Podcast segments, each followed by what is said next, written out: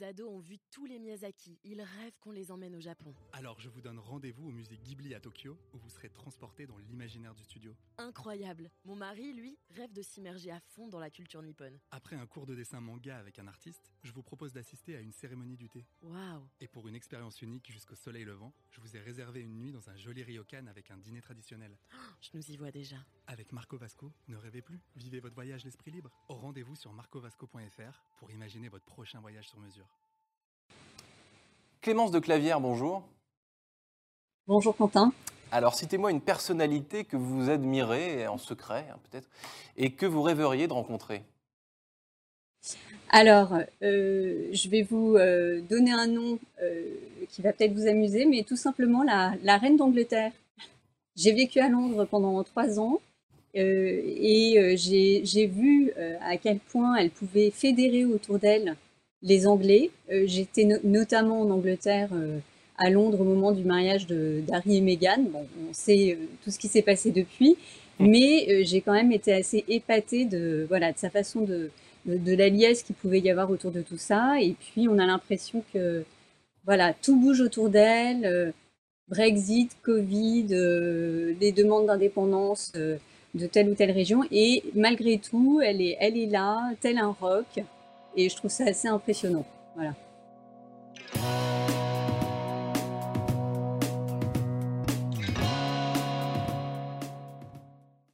Bonjour à tous et bienvenue au Talk Décideur du Figaro avec aujourd'hui sur mon écran et sur le vôtre Clémence de Clavière qui est directrice générale du Bottin Mondain, donc un annuaire qui recense des milliers de familles françaises, et ce depuis 1903. Euh, Comment est-ce que vous définiriez, vous, Clémence de, Clavière, euh, le bottin mondain? Est-ce que c'est un annuaire, comme je viens de le dire un peu trivialement? Est-ce que c'est une œuvre? Est-ce que c'est un objet? Qu'est-ce que définissez-le moi selon, vos mots? Mmh, Il y a un petit peu de tout ça. en fait, alors, le, il a souvent été défini comme, un annuaire, puisqu'à l'origine, en 1903, quand, quand il a été créé, il s'agissait en fait de répertorier les personnes qui avaient le téléphone, tout simplement. Euh, les personnes qui voulaient faire commerce. Donc euh, au départ, euh, le, le, bottin mondain s'appelait, son titre initial était l'annuaire du commerce. Et puis peu à peu, ce, statut a évolué au fil au gré de, de rachats. En fait, le bottin a racheté des, concurrents. et ce bottin s'est enrichi en fait de, de personnalités euh, différentes et peu à peu c'est devenu un annuaire familial. Donc je dirais que au-delà d'un simple annuaire, maintenant ce qu'on a, c'est plutôt en fait 40 euh, 000 familles euh, qui sont qui ont toutes des liens entre elles, qui sont certes leurs noms sont certes juxtaposés les uns aux autres, mais tous ces noms prennent sens les uns par rapport aux autres en fait. Euh, ils n'auraient pas de sens euh, les uns sans les autres. Ce sont des familles qui ont des liens euh, inextricables. Et donc au-delà, d'un simple annuaire papier, qui est évidemment notre totem, c'est surtout une communauté en fait, un réseau de personnes qui ont, qui partagent des valeurs communes et qui souhaitent les maintenir, les défendre, les transmettre à leurs enfants voilà, c'est surtout ça le bottin. On reviendra tout à l'heure, euh, Clémence de Clavière, sur cette notion de, réseau. Euh, votre relation personnelle à vous avec ce, avec ce fameux, euh, ce fameux totem, vous avez dit, c'est quoi? À quel moment vous avez pris conscience qu'il existait quelque part dans la maison familiale? Oui, alors parce que j'ai toujours connu le bottin chez moi, chez mes parents, grands-parents. donc bon, c'est un objet que j'ai toujours vu. Alors après, quand on est enfant, pour être honnête, on s'en préoccupe absolument pas. On commence à prendre conscience euh, du bottin quand on commence à, sortir, les premières soirées. On, rentre de soirée, on s'amuse à regarder euh, ah ben, un tel est cousin avec un tel. On essaie de trouver des liens de parenté. Voilà, c'est ce qui est assez amusant. Et puis, la vraie conscience du, du bottin, elle arrive quand, je dirais, quand soi-même, on, construit sa famille, on devient responsable, euh, on a les responsabilités d'enfant. Et, là, tout à coup, on se dit, tiens, Malbotin, euh, c'est pas si mal. Hum. Euh, moi aussi, j'aimerais transmettre euh, certaines valeurs à, mes enfants. Enfin, je crois que là, ça peut parler à pas mal de, parents qui, tout à coup, prennent conscience que on a envie de, transmettre certaines valeurs à ses enfants. Hum. vous, Clémence de Clavière, vous êtes DG du Botin. Comment est-ce que vous êtes devenu DG du Botin pourquoi, pourquoi vous? Et, quelles, sont, quelles sont les raisons pour lesquelles vous, vous êtes DG d'ailleurs de, cette, de, cette, de, de, de, ce, de ce gros livre ancestral? Alors pourquoi moi? Euh, En fait, ça s'est fait au gré d'une rencontre dont j'ai été euh, approchée banalement par un chasseur de tête euh, qui a joué avec moi sous forme de, de devinette, qui m'a parlé voilà, d'un projet assez stimulant, un vrai défi à me lancer dans ma vie. Et, puis, il m'a proposé de, rencontrer le propriétaire du groupe HM Édition qui est Antoine Hébrard. Euh, j'ai rencontré Antoine Hébrard, qui m'a parlé de son projet donc de, faire entrer le bottin dans une nouvelle ère. Et le projet m'a beaucoup plu. Et j'ai trouvé le défi très intéressant. Et je, je viens moi-même, en fait, je crois que ce qui a, a plu à Antoine Hébrard quand, euh, quand il m'a rencontré, euh, c'est que je viens moi-même du monde de l'édition. Euh, j'ai travaillé pendant, enfin, ça fait plus de 15 ans que je travaille dans l'édition. Euh, j'ai une formation initiale en histoire, je suis médiéviste de formation, donc euh, nécessairement pour le bottin, je pense que c'est important. Mmh. Et puis, euh, mes précédentes fonctions m'ont amené à, à, travailler sur la, sur la construction de, contenu de marque. Je, travaillais pour Relais et Château. Précédemment, j'étais la responsable éditoriale de, la marque. Donc, tous ces éléments conjugués, et puis mon, mon envie en fait de, voilà, je, je venais d'un groupe euh, positionné au niveau international. Et là, je crois que j'étais, bah, comme beaucoup de personnes hein, qui arrivent euh, à l'âge de 40 ans et plus, et puis on se pose des questions, on se dit, bon, c'est très bien ce que je fais, mais là, maintenant, j'aimerais euh, euh, comment dire, peut-être travailler dans. Enfin, moi là, j'avais envie de travailler dans une entreprise de plus petite taille, mmh. euh, de pouvoir prendre les rênes, ce qui m'a été offert par, par Antoine Hébrard, et puis d'essayer de, construire quelque chose de nouveau avec cette belle communauté du Botin.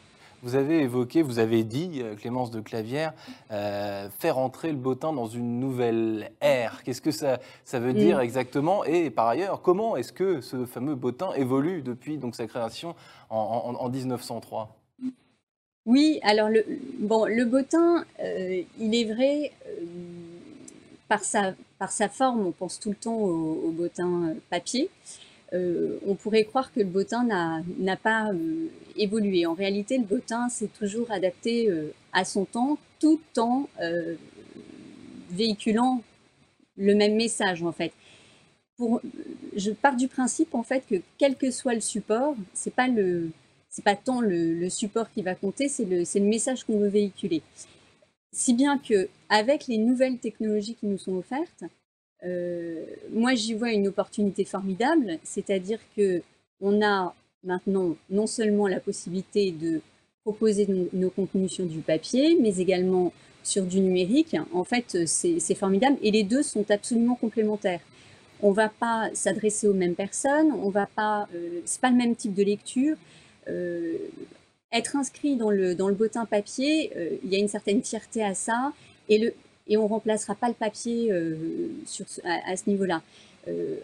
en revanche, ce que, vont nous apporter tous les nouveaux supports digitaux, c'est qu'on va pouvoir toucher les nouvelles générations qui, sont moins attirées par le papier, hein, ça c'est certain, et c'est pouvoir offrir de nouveaux services via le digital.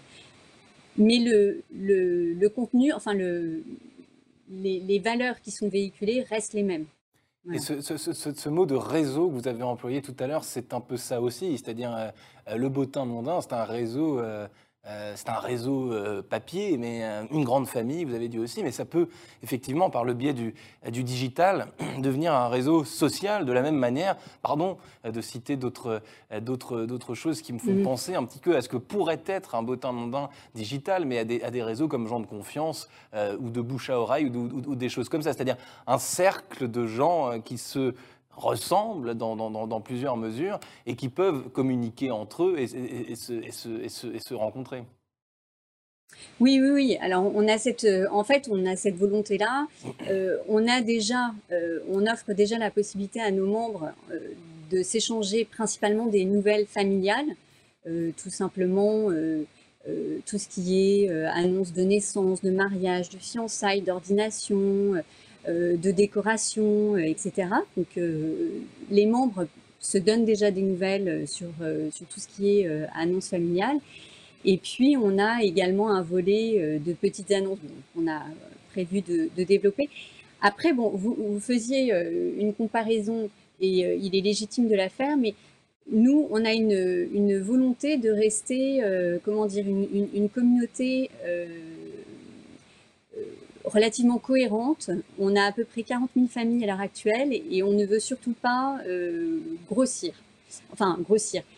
C'est-à-dire que la, communauté, on est parti du, on y a réfléchi, on est parti du principe que il n'était pas question d'essayer d'atteindre euh, un million d'utilisateurs ou euh, enfin voilà euh, de façon à ce que la, communauté reste cohérente. En fait, elle a un sens du moment qu'on sait que il y a toujours un, lien entre les membres. on est de, loin en loin, il y aura toujours une connaissance commune. Et c'est ce qui assure une certaine garantie au sein de cette communauté. Ce que vous, me dites entre les lignes, Clémence de Clavière, c'est que l'audience et, euh, l'envie d'avoir du chiffre, de plus en plus de monde dans sa communauté, pardon, ça peut nuire euh, au, socle familial, si, je puis dire. En fait, nous, c'est notre, c'est notre principe. Euh, voilà, nous, on part du principe que on peut rapidement perdre euh, l'essence même de la, de la communauté si on, l'ouvre trop. Après, cela n'empêche que à terme, notre souhait, là pour l'instant, on est dans un objectif de euh, d'offrir de nouveaux outils à nos membres. Ça, c'est une chose. Mais à terme, on souhaite aussi parler au-delà euh, de la communauté des membres du BM. Donc, on mmh. aura aussi à terme des, des offres leur étant destinées, puisque toutes les questions de savoir-vivre, etc., peuvent intéresser euh, tout un chacun. Hmm. Dernière question, euh, Clémence de Clavière, cette notion de sélectionnabilité. Euh, si on mhm. ne souhaite pas spécifiquement élargir un cercle existant, en tout cas trop l'élargir, comment est-ce que ça se passe en coulisses quand bon bah voilà monsieur veut entrer dans le bottin mondain, il fait la demande et ensuite en coulisses qu'est-ce qui, se passe? Alors on a un comité de on a un comité de rédaction euh, composé en fait de, pairs. Hein. On a des, euh, historiens, euh, des généalogistes. on a, enfin voilà, on a, on a une un comité qui se charge de, vérifier la validité des, des demandes. ça fonctionne en fait, il y, y a, différentes possibilités pour intégrer le botin. C'est-à-dire que soit nous, le botin, nous faisons la démarche de proposer à des personnes qui nous semblent complètement rentrer dans les critères, qui nous semblent apporter une, voilà, leur pierre à l'édifice. Et puis, euh, mais la, plupart en fait des candidatures que nous avons euh, nous parviennent par le biais des membres euh, qui se chargent de coopter en fait, qui nous proposent des candidatures, qui parrainent d'autres personnes. Alors généralement, c'est dans leur propre famille, ça va être leurs enfants, petits enfants, neveux, mmh. et on privilégie d'ailleurs ce, premier cercle. Mais certains vont nous proposer aussi des amis euh, considérant que ces personnes euh, peuvent tout à fait euh, intégrer voilà, le réseau. Et dans ces cas-là, on demande, on demande bon, comme on, le ferait ailleurs pour un job, par exemple, on mmh. demande une lettre de motivation pour expliquer voilà, les raisons pour lesquelles on souhaite, on souhaite rejoindre le botin. Et c'est assez parlant parce que on arrive quand même assez bien à repérer les personnes qui euh, qui font ça dans une démarche vraiment d'authenticité, pardon, de sincérité. Nous, c'est ce qui nous intéresse. On ne cherche absolument pas à faire venir des personnes qui euh, souhaiteraient être dans une ambition de, euh, comment dire, de réseau professionnel. Il y a d'autres réseaux qui existent pour ça, et c'est pas du tout notre notre objectif. Nous, c'est vraiment un réseau familial. Mmh. Un réseau familial, donc euh, pour, le, pour les, aspects professionnels, vous avez évoqué Antoine Ebrard tout à l'heure, il y a le Wouzvou par exemple qui, qui recense Exactement. Les, les, les, personnes qui ambitionnent de faire du réseau et de rencontrer des professionnels. Merci infiniment Clémence de Calvière euh, d'avoir euh, répondu à mes questions pour le talk des Moi qui vous remercie. Je vous souhaite une excellente fin de journée. Merci beaucoup. À bientôt. Au revoir.